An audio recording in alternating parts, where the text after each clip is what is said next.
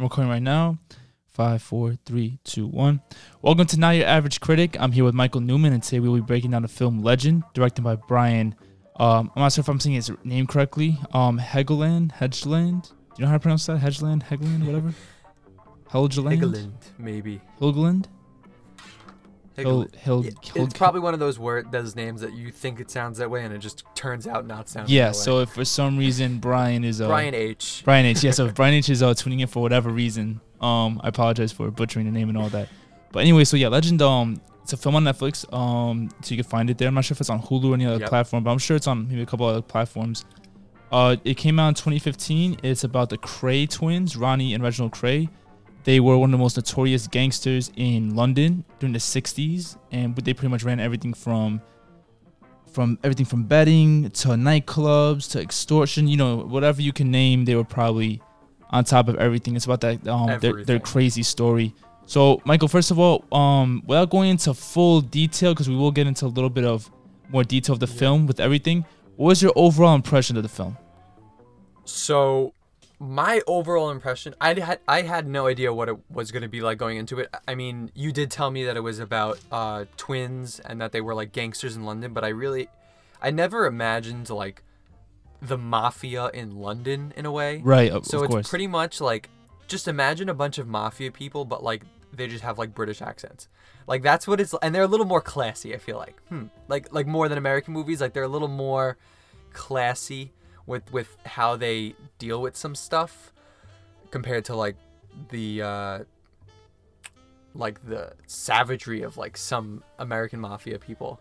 But like they're they're they're very classy, but I just think that it was an it was a cre- incredible movie and to see both of them played by one person but they're two different characters like it really showed you how similar they are and how different they can be even though it's the same person Right, yeah, right, man, absolutely.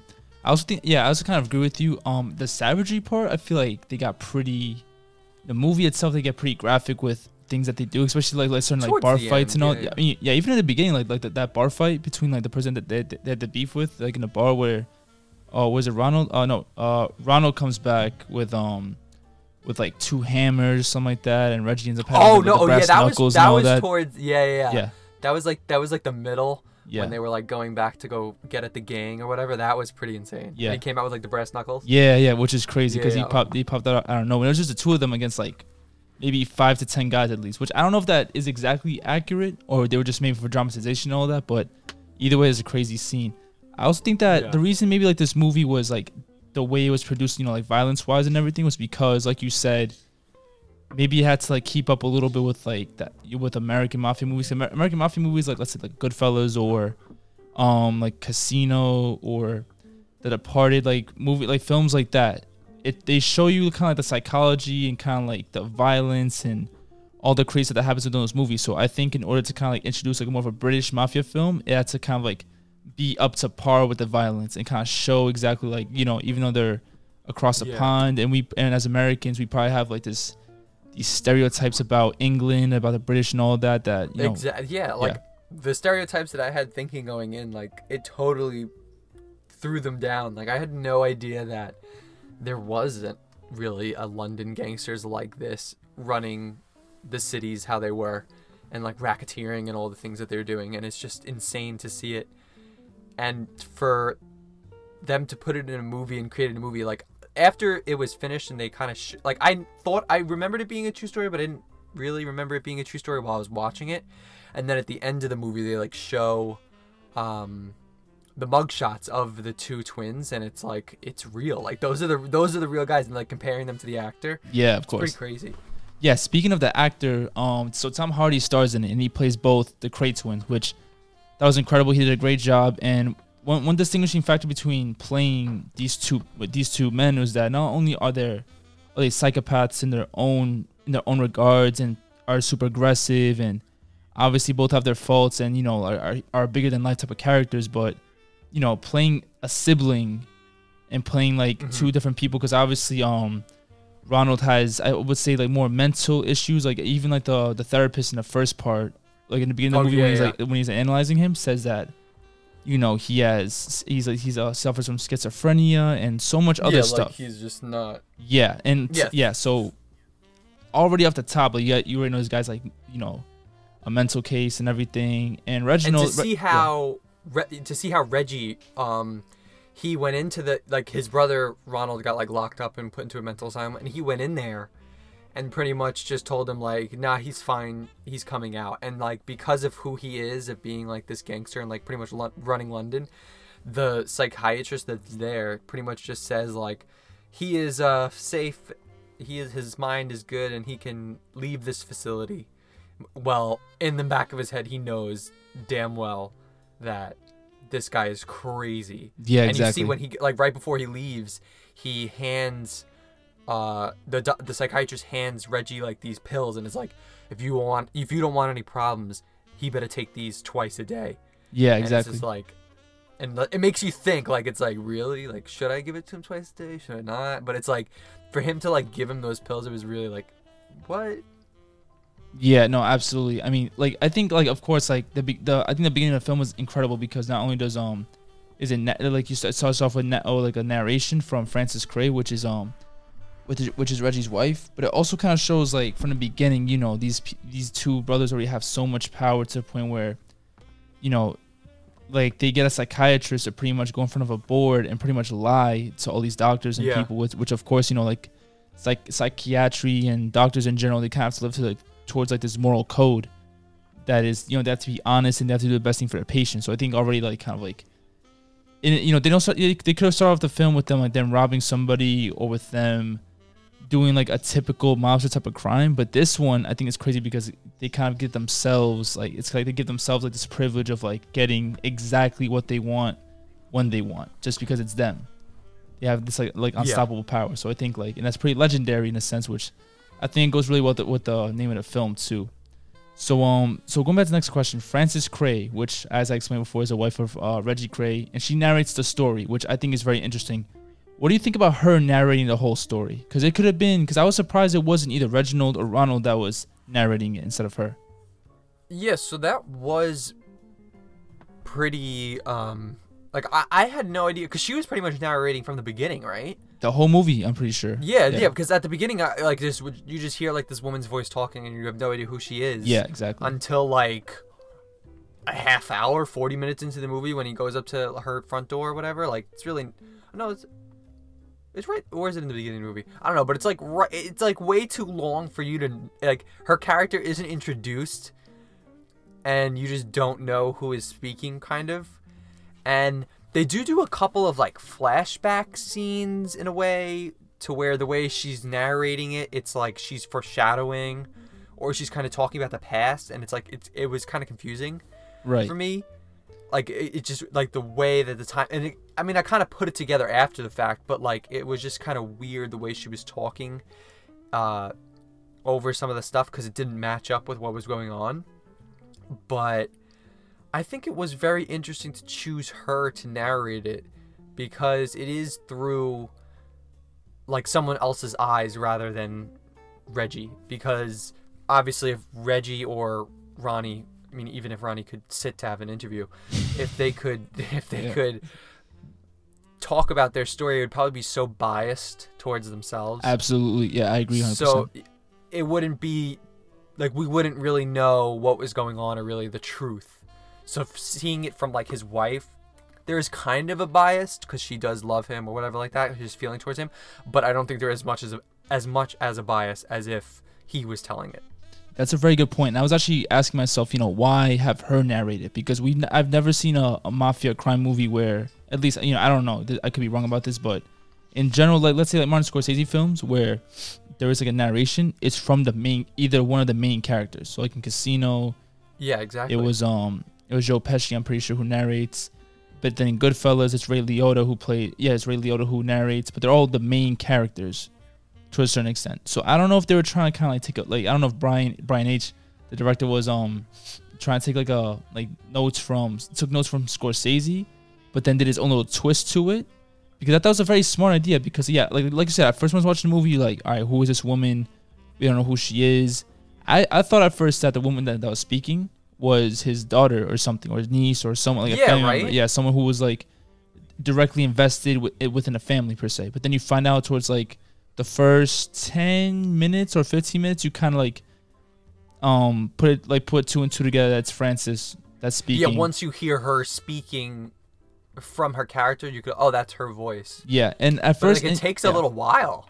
It does, yeah, and I think that's something that kind of like intrigue, it kind of like um you know pulls in a person who's watching the film for the first time because of course it's kind of like there's a lot of stuff going on. Like you don't know who to Yeah, especially if yeah you don't know. I'm my, sorry, you, I was just yeah, saying my first time. yeah. My first time quick, I, I literally didn't realize it was her speaking until probably like halfway through the movie. Yeah, no, of course, yeah. So it's like you don't you don't know, yeah. So you don't know if it's like it's a lot, lot of moving parts going on. So first, like you find out that one of the brothers is schizophrenic and they kind of get whatever they want. There's a woman narrating it. You don't know who it is. It's like these two characters who are crazy and just so there's a lot going on. So it's like kind of like a lot that you want to find out towards the end, which I think is a great introduction and a great way to kind of take like an old school um like mafia film method, Uh-huh. but then spin it around and kind of like make it his own, which I felt like it was incredible. Uh, yeah, it definitely had like those classic mafia feels, but it definitely had that like when was it released? 2019. I was gonna say 2020 modern, but like it's probably a 2019 2015. release. But it definitely had like a modern filming to it with the costumes, the the the like everything from the shots, the way they did all the shots with the cars driving around. Abs- yeah, in the beginning exactly. with like the cops that were like sitting on his block watching him the way they just like he's like you know i'm gonna walk and then there's like they're following him and just the way the camera followed them all through like this little town that they live in i thought the shots were very good because it did sh- it, it, it could have seemed like a drone did it but then also it could have seemed maybe just like a crane so like it did give it that like futuristic or classic film feel Yeah, that's something that I watched. I watched the movie twice. I watched it once for the first time a couple months ago, but then I revisited it right before this episode. You know, for the for the sake of just you know like talking, like you know maybe catching some stuff that I didn't catch before. I didn't really. I, I don't think I really appreciated like the cinematography and the camera angles when I first watched it. But then when I went back, I'm like, wow, I, I caught like more stuff. Now that I knew like the plot and what was how it was gonna end, I kind of had more time to kind of like focus on more technical pieces such as costume design and, and the camera angles.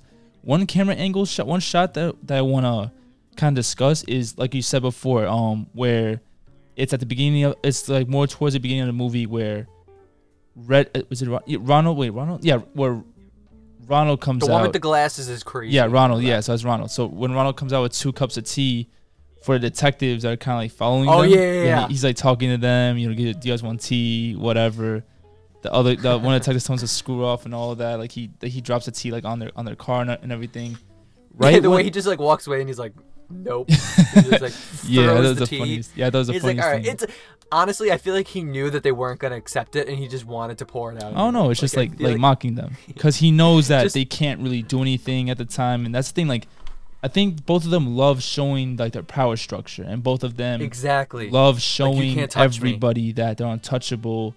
Because even in that scene, like where he's walking, he gives like he's saying hi to to the old ladies, and he gives money to to two women walking by and stuff like that. So oh yeah, think- he's like saying hello to everyone in the neighborhood and stuff like that. Like Yeah. everyone knows him. So I think that, and he, I think he does it 50-50 on purpose when the cops are watching him because it's kind of to show him that, hey, listen, like I know you don't like us and you're out here chasing us, but everyone here loves us, and and you know we're just gonna get our way, no matter what. And that type of like confidence and all of that is like, I guess what makes them legendary in the first place. But one, camera angle that I liked that I liked was that when the cops like pull like you know like pull off to go follow them there's a camera angle that shows like right behind the seat and kind of like an angle where let's say if we were in the back seat of the car that we would see it through like you see it through Yes. the glass window and everything Yes. makes it really more Mhm. it makes it really realistic it makes it feel like the the audience is kind of on that there. ride and like there Yeah. per se and I, and I personally love that it's like a right, right like um like behind the shoulder type of scene which I think Yeah, is incredible exactly. yeah It Are, um, felt like you're sitting in the back seat. yeah of course are there any are there any other camera angles like from scenes that you vividly remember that you might want to talk about So I, I think back to the the scene with the brass knuckles. yes That whole The fight, bar fight, scene. yeah. I think that the bar fight. I think that the way that that was filmed was just so good because it wasn't too like some fight scenes are like dizzy because it like follows the punch or follows stuff but like this the camera kind of stuck it just switched positions inside the bar But I loved when Ronald, crazy one, walks like he leaves at first, like before they even start fighting. Like he just like bugs out and leaves, and then uh, Reggie's just kind of standing there left at the bar, and like you see Reggie, but like in the background you see like Ronald getting ready outside, like whatever he's doing, like he's just like in the glass, just like getting ready, and then all of a sudden he just comes in from behind, and they, they and then they start zooming in, and I think that that was cool how they had like a wide shot and just zoomed into like all the fights after the fact. Yeah, man, absolutely. And I think like the re- you brought a good point. I think the reason why they didn't the camera wasn't too, I guess, like too all over the place like an actual fight scene would was because I guess Tom Hardy had to. There were certain scenes that Tom Hardy had to play like each like one of each, like in Yeah, different takes and all of that. So I think that so they didn't want to make it like too much out of the place because it kind of shows like Tom Hardy playing Reggie one, then Ronald's side, then kind of going back and forth, and that's Yeah. not just during the bar fight, but during the whole movie in general. I think it was like important to kind of like organize each each take and each film and stuff like that to make it seem so natural. Because I'm not even sure how they edited it or how exactly how they kind of like went about. I don't I, like to be honest, because I'm not much of like a like a production expert to the point where I know exactly how to um to like how like one actor like you know you know stuff like that. yeah, Yeah, exactly, that's yeah. that's incredibly difficult. Like to edit, to produce, to to act out, you know, everything. So I'm actually really surprised that he. I don't. Well, I'm not surprised that he did, that he did a good job. But I'm surprised at the, how easy and how fluid and natural they made it Yeah, seem. it- how f- how fluid. That's what I was gonna. It just flowed. Yeah, exactly, It, it was very. It was like a choreographed dance kind of thing. exactly. Like that's how it felt. Like I feel like the fight scene choreography is was so well done that it like a lot of movies you see like when they do a punch something like that like it's just like the person who gets punched just reacts too much. Like this movie is just like they react just enough to where it's so violent. Like it's it's some of the punches not even are strong punches, but like just like the reaction from the people and just like the slight uh special effects with like blood and stuff like that just really makes everything up. Yeah, exactly. Yeah, um, yeah, exactly. I'm spot on. And also, it just kind of shows like the suddency of everything. Because then you know, uh, Reg, uh, Ronald leaves and comes back with two hammers, and then uh, Reginald, you know, Reggie has like two bra- like two sets of brass knuckles on each um, well, one set of brass like, knuckles on each on each fist, but you don't realize until like he brings them up. But the way he brings them up, like the camera position is so like perfectly centered Yeah, towards him like, that when he brings up, yeah, yeah, so when he brings up his fist, you see it, boom, right there. There's no need to like zoom in on it. Like you just show it right there. That's, that's when the whole fight goes down and everything. So yeah, those camera shots are absolutely incredible. And I think also kind of like the way they panned out, panned it out like um like like the the scene like the party scenes, where at first when you know because obviously like they're famous for you know owning a lot of bars and clubs. So the first day with with Frances like kind of walking in, it reminded me a lot of Goodfellas to the sense where like you know where like you know the it's a gangster with like his girlfriend or going on a first date type of thing, and they walk in and you know the guy obviously introduces himself to everybody, shakes hands, like everyone knows who he is, and like the girl's kind of like amazed at the fact that like this guy has so much prestige and so Oh, much yeah, power. yeah, Like yeah. in Goodfellas, uh, Hen- it's when it's when Henry Hill and Karen like first go out, and it's like you see the camera angle like following them like through like they skip the line, going through like the kitchen, going through the back end. Like he, like Henry says hi to every single person, like everyone Yeah, respects yeah. him. They bring a table out, and then so going back to like comparing this to this movie, it's when you see like you know um when you see uh Reggie you know with um with Frances kind of like and he says hi to everybody and like people respect him obviously. And he says oh you know this is my club and she asks him she's like oh like what do you mean like like, like your local local pub and she he's like nah like this is like my actual like I own this bar like you know all that. So I think like that type of like again I think um Brian H definitely definitely was inspired from that Martin, Scor- Martin Scorsese film Goodfellas and definitely kind of like tried to implement that type of stuff in his own way. I thought it was really cool and really Yeah. original. And you know, like the movie starts off with like them being in love and everything's all great, and then it's kind of like a very slow decline for both of them as a relationship as the movie goes on, as like you as you go on. Yeah, you see, like yeah, exa- just like this movie where you see how his like, his occupation affects his personal life, Right. Of course. and how that's where it got me that like Frances is the narrator because like when sh I don't even know if I should say, did we say this? Like, are we What? spoiling? Yeah. we I mean, listen, we're talking about it, so Yeah. So when Spoiler you alert! Just find out that she's like out, go ahead. dead. No, there you go. When you Yeah. when you, when when you find out she's like dead, and she's still talking at the narration, it just like threw me off so much Mm-hmm. because like it I didn't expect it really, and and then she still continued to narrate the movie, so it still felt like she was there. But like in spirit type of thing. Exactly. Yeah, but Yeah. like in spirit. Yeah, just like this voice from the clouds. Yeah, no, that it creeped me out a little bit. Not gonna lie to you, because you know I've never really seen that type of um that type of I guess acting or narration within a film before, where like you have someone from the dead speaking or someone who's not. Yeah, it, was it killed off kind in of an reminded actual me of like American Horror Story in a way, like the first season. I don't know if you watched that, but like someone dies and then like they're not really. I mean, and they think they're alive, Right. and it's just like they're still talking, and you're like, wait, what? You're dead? Yeah, it's crazy, and it I, yeah I think it, it kind of adds more like sadness to the movie too because I think you want to like the Kray twins. Like I personally, you know, you you want to like them because they're you know obviously like these tough Suave, guys, like- amazing. They get what they want, everything, and I think like we like to like. I think as movie audiences, we like to we want to love the villain because the villain kind of like. We I don't know because everyone because you know I kind I guess like the the villains are love the cool villain, and the cops are like are people who you know like you don't like to like and all that type of stuff. But then when she but then when she dies, well either when she commits suicide or overdoses, and but she's still you know narrating and all that, you start to kind of take her side and feel bad for her, and then like the villainous part, you get to see from like from Ronnie and from uh, from Reginald. I guess like more from Reg from Reggie's side because I guess Ron through all Yeah, his yeah. faults and everything, I guess never technically abused anybody or I guess like went to that extent to like you know like killed a loved one or whatever I guess. But yeah, so yeah, it's kind of like this weird kind of like it hits you out of nowhere. Then you realize, wow, that the person who's narrating the whole story is actually dead from the get go. But she's, I guess, like just remembering back. And then it's it- then it's also kind of like a little strange because you know this is a true this is based on a true story. So Ronald and Reginald, yeah. So I found out that Ronald and Reginald actually ended up spending spending life in prison, but they each passed away at separate times. Like yeah. I, I saw think that. yeah, I think uh, I think Ron passed away of like of um I don't know if it was I don't know like either someone Well, died yeah, of cancer. one passed away from Yeah. cancer, and Which is- then which the is, uh, other Ronald. one.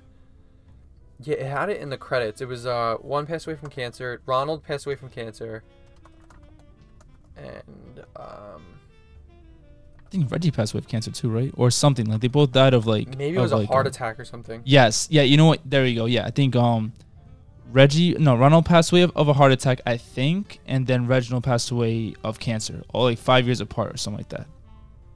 And the only time he was let out of prison was to uh, Yeah, visit his brother's I s- funeral. Reggie was released from prison on compassionate grounds in 2000, Yeah. eight and a half weeks before he died of bladder cancer. That's crazy.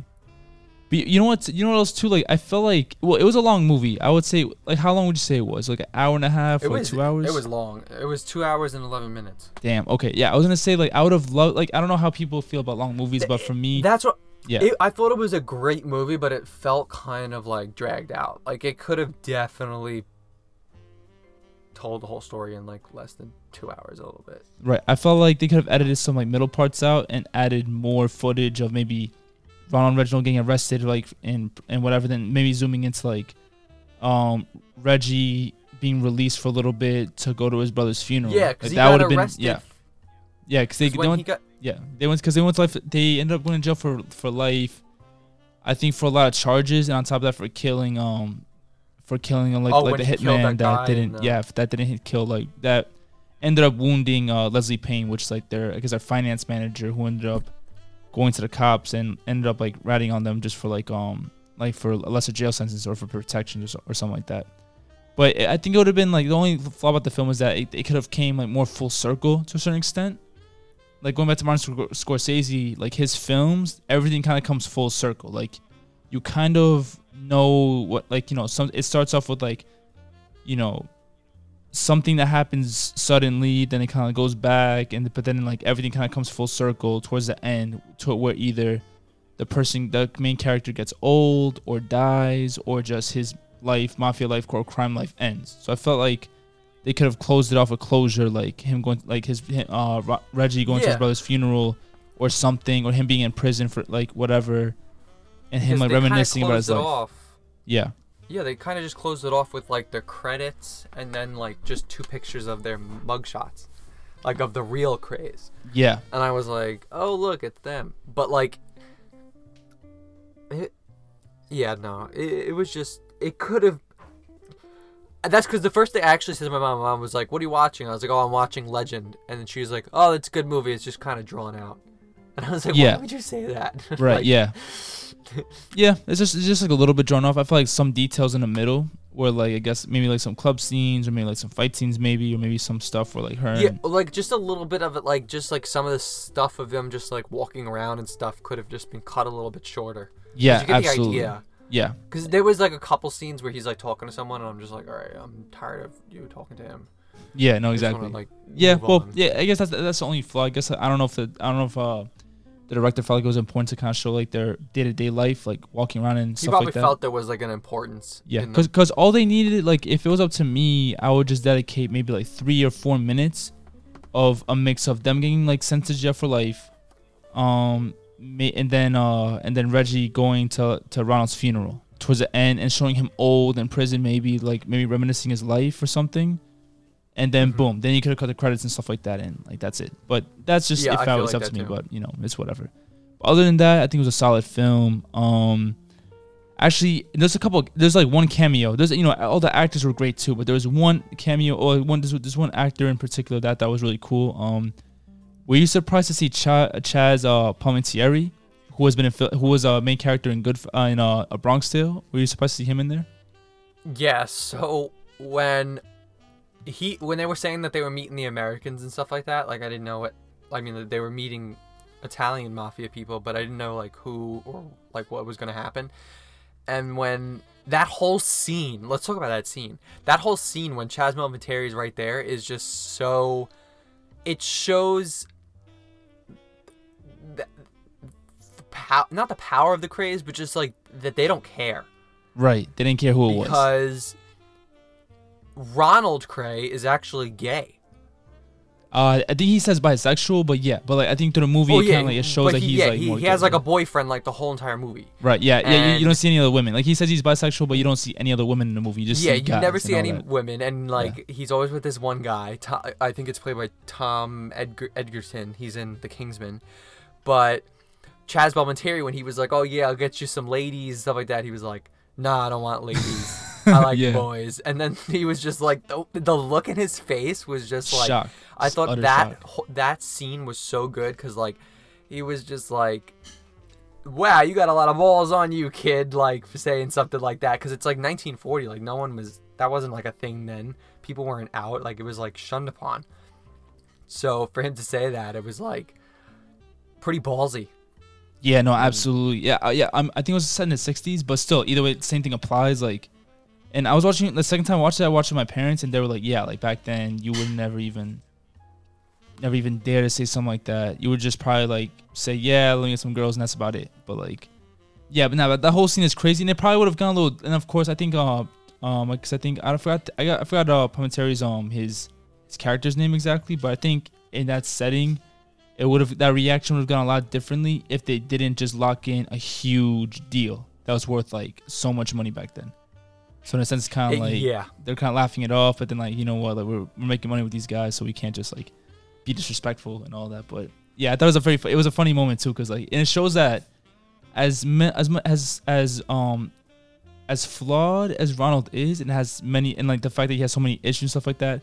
I think I appreciated how blunt and honest he was to a certain extent. That he just didn't care about what anybody said, and he kind of just did what he did. Like, of course, like towards as the film goes, you realize that like that kind of attitude mixed in with the fact that he wasn't taking his medicine, mixed in with the fact that he actually needed like more psychiatric help, like kind of put them in a very rough spot. I think like short term, you kind of appreciate that he didn't really care back then, he was just doing Yeah. him no matter what. And the fact that no one was really gonna call him like like um no one was gonna make fun of him for being like like for being gay or for being like whatever simply because they knew better and simply because like they knew like the man of a stature that he was and that he was never there to kind of turn yeah, around exactly. yeah so uh, yeah great that's a great um great film and they also they they um he talks about Meyer Lansky. Meyer Lansky is obviously this huge like um, mob figure back in the '60s, I guess. And you know, this is based on true story, so I guess like Meyer Lansky had like business in London, and they were talking about how London was gonna be like the, the Las Vegas of Europe, and all of that. And that's kind of like a piece of history that I don't think we are really taught about like that, or like that films have really maybe like um maybe capitalized on or spoken about. But I think Oh, the fact that like that, that all these like mafia people and all these like mafia universes directly knew each other or kind of knew of each other and wanted to make money with each other kind of like shows how powerful they were. So like you know, like the mafia in Philly or New York or Boston or somewhere else, they weren't just powerful like within their own states or their own cities. Like they, you know, when they said that they were expanding, they expanded and made business everywhere. So I feel like that was that's just incredible because like they're, because um I think like in in that scene they were talking about like having bear bonds and having and like distributing them or cashing them in like internationally because they were stolen from Montreal, but they, were- they were hard to move around like in the U.S. So the alternative was to go to, to, to go to Europe and do and you know do whatever they wanted to do with that. So I felt like you know, um, that type of genius and that type of you know it kind of shows that like the mob wasn't just you know predominant in the states, but it was predominant everywhere else because everyone Yeah. else kind of like respected each other and they kind of wanted to make money like everywhere else. So. It's and it's kind of like it's kind of like in a super. It's kind of like um the way I see it, it's kind of like in a superhero movie where like universes kind of like clash and all that and kind of come together. It's kind of that's kind of like how I look at it sometimes. Like when like the Avengers all like come in and start um fighting bad guys um each other when they all have their own respective movies. That's kind of how it felt like for me. I don't know if you feel the same way, but that's kind of like how I look at it. Yeah, like two two different people. Yeah, that, that's how. Yeah, like when the Americans came into British, it's like two different sides, but they were both coming together for the same cause, like in a way. Yeah, of course, amazing. Um, what you think about the slang used in the movie? Because there was some stuff that I felt like I needed subtitles, but then other parts Yes. I didn't need them.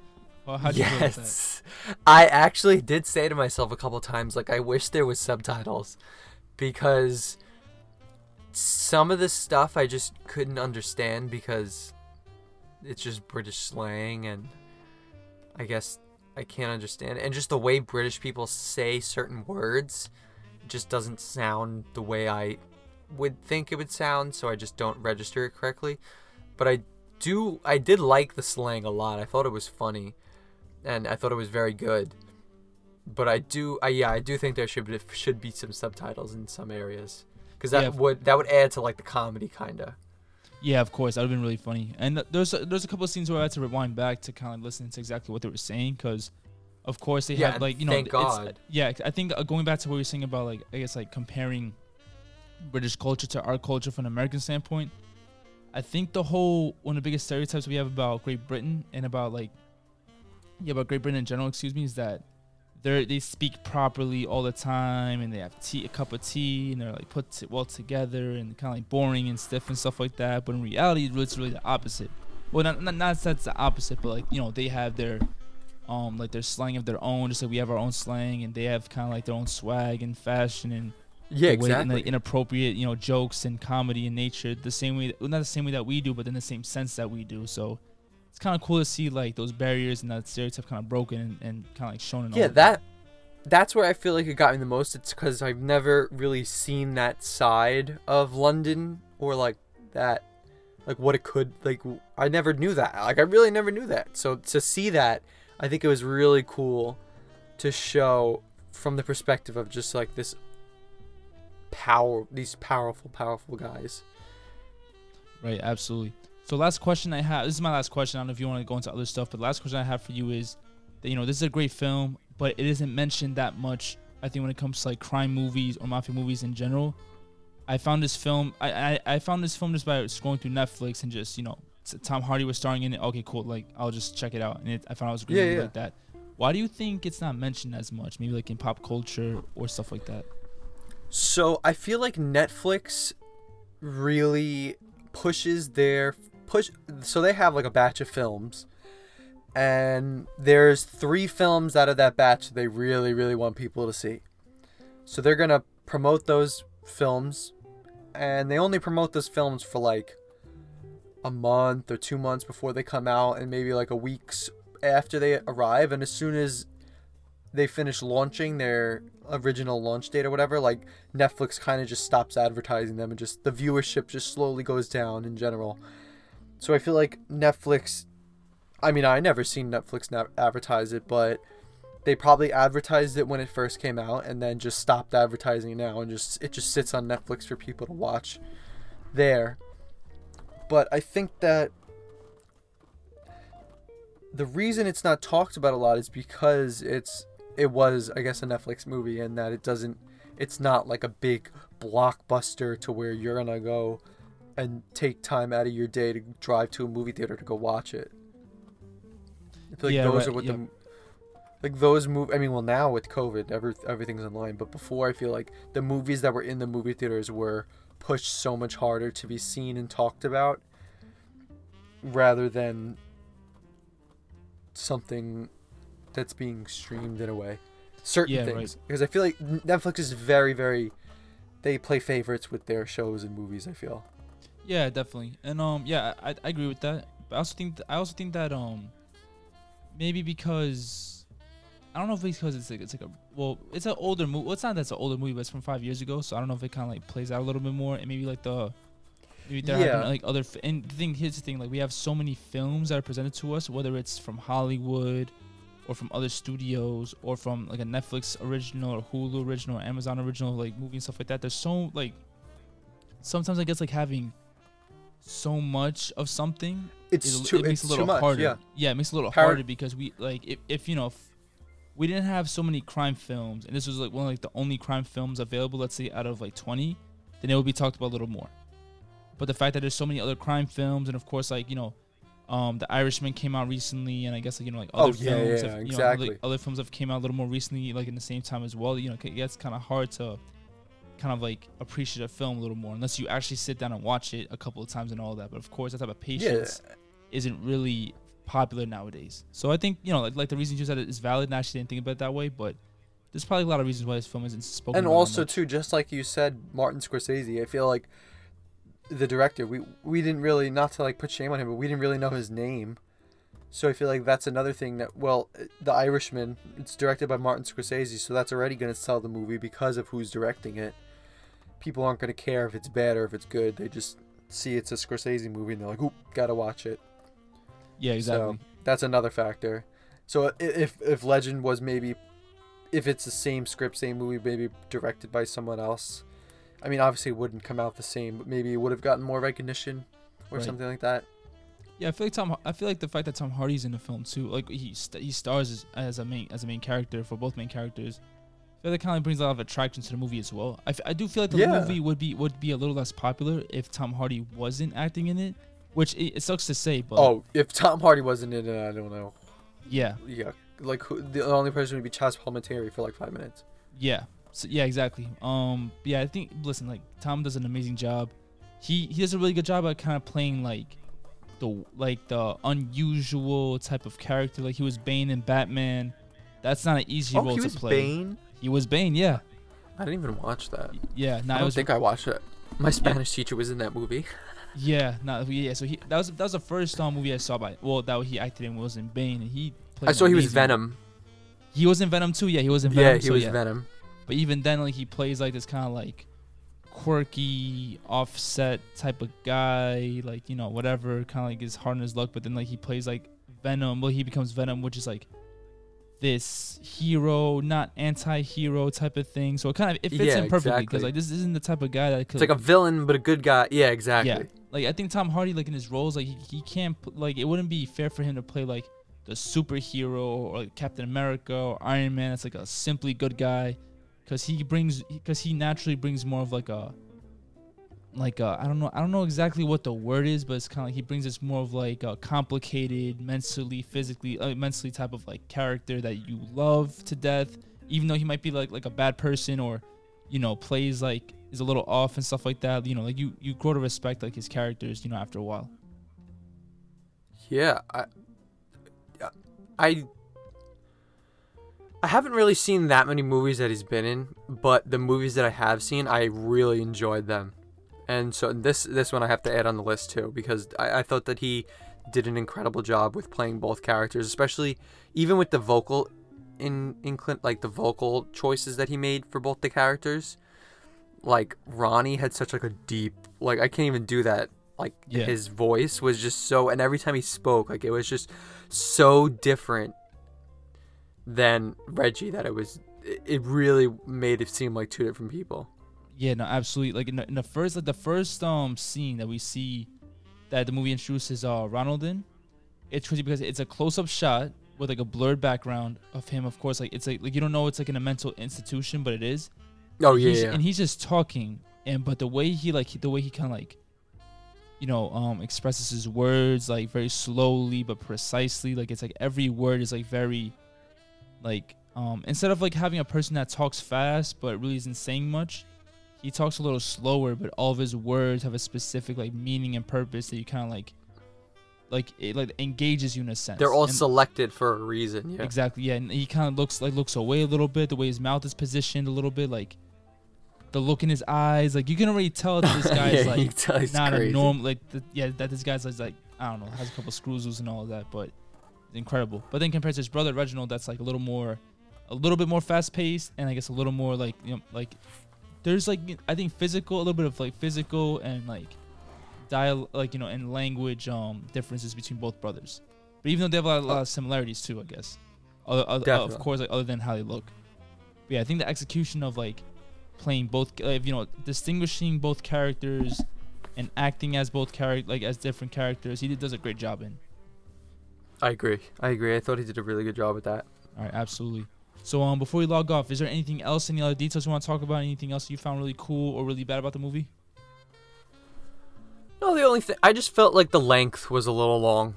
Yeah, I just kind of get a, a, a- just got a little like antsy in my seat towards the end. But other than that, I really enjoyed the movie. Um, I love the setting. I love the characters. yeah, I really enjoy. I, I I wish it was like released sooner, like like more recently, so I can like see people on Twitter or see people's reactions on stuff like that to see what they talk about. yeah, But uh, I think it was really good. yeah, man. Can't go to like if I go to Tom Hardy now and I'm like, oh, great job in Legend. He'd be like, oh, that was like five years ago. yeah, that was like four movies ago that he did something like that. yeah, yeah. Yeah, like he does a great job in um in Peaky Blinders. Does a really good job. Like I don't know if you've seen Peaky Blinders before. You also see on Netflix. My friend's obsessed with that show, but I haven't Oh, seen it. such. You He's sh- in that too? that. Yeah, he's in that I too. didn't know he in plays um he plays this character called Alfie Solomon. He's uh he's he's um he's a Jewish like um like yeah like gangster stuff like that. He's Hasidic. Though. Oh, wow. I don't wait actually I don't know if he's Hasidic, but he has like um like the long beard and like he's a hat. So I'm not sure if he's he's Hasidic or not. I don't want to get that wrong, but he plays a Jewish person there. But like same type of like the same almost same type of character where it's like he has the accent. He he kind of like he's like he's funny in a sense the way he speaks, but like you, you gotta watch it. I don't know really know how to explain. Like it's more of like Yeah, yeah. watch, but like he does an incredible job in that in that series. He, like he's not a main character per se, but like within like I think the second season, he becomes more of like a reoccurring character that has like you know, Yeah, like kind of okay. like is in with like um with Cillian Murphy who plays as um as a main character for the show because the show is about like a, a a crime family in Birmingham, England. But way before like the Krays uh, era, so like, Okay. they play around like in the, like around like the mid 1920s or early in the 1920s, right after World War One. So it's really cool to see how kind of like how England has has has has, like its crime families and like its its syndicates and all that. You know, very interesting. Yeah, exactly. Like to see that it's had it for years and it's been Yeah. building up like just empires. Yeah, I think it's important to also understand that everywhere in the world, there's been there's good people and bad people. Sometimes the good people are really bad people. and Sometimes the bad people have good qualities and stuff like that. And of course, you know, poverty and crime kind of like go together very well everywhere. It's not just just in the U.S. You know, everyone gets you know people in the lower class get yeah people in the lower class get taken advantage of, but and they want to find their own ways of making it out. But sometimes, of course, doesn't really work out the way they wanted to, or it's more inconsistent, or you know, it's just all up to the person to judge, or like the audience member to judge for for the most part. Yep. Awesome, man. All right, so we want to thank you guys for uh, tuning in. Um, this is not your average critic with Mateo Mantilla. This is uh, my name is Mateo Mantilla. My co-host Michael Newman.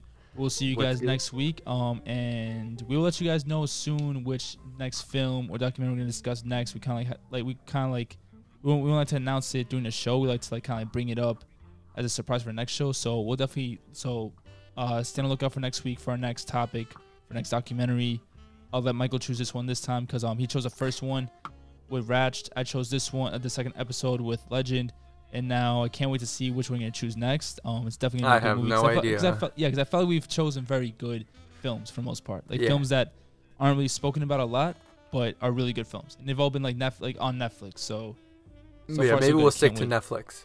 Yeah, I, yeah, because so listen, Netflix has been too. There's too, so much stuff yeah. on Netflix. Yeah. Yeah, I, I like I like Hulu too. To be honest, I think Hulu. Oh, you have is cool, Hulu too. Okay, good. Okay, Yeah. Hulu. Whatever you want to go with. Yeah, we either go I keep Hulu. on going with Hulu or keep on going with Netflix. Up to you. As long Yeah, as it, either as it's or. good work of art. So I, I have the utmost confidence in you that you're gonna choose like a, a good film, documentary, good. I'll think of a good no one. What. All right, man. Absolutely. so this is now your average critic. We'll catch you guys next time.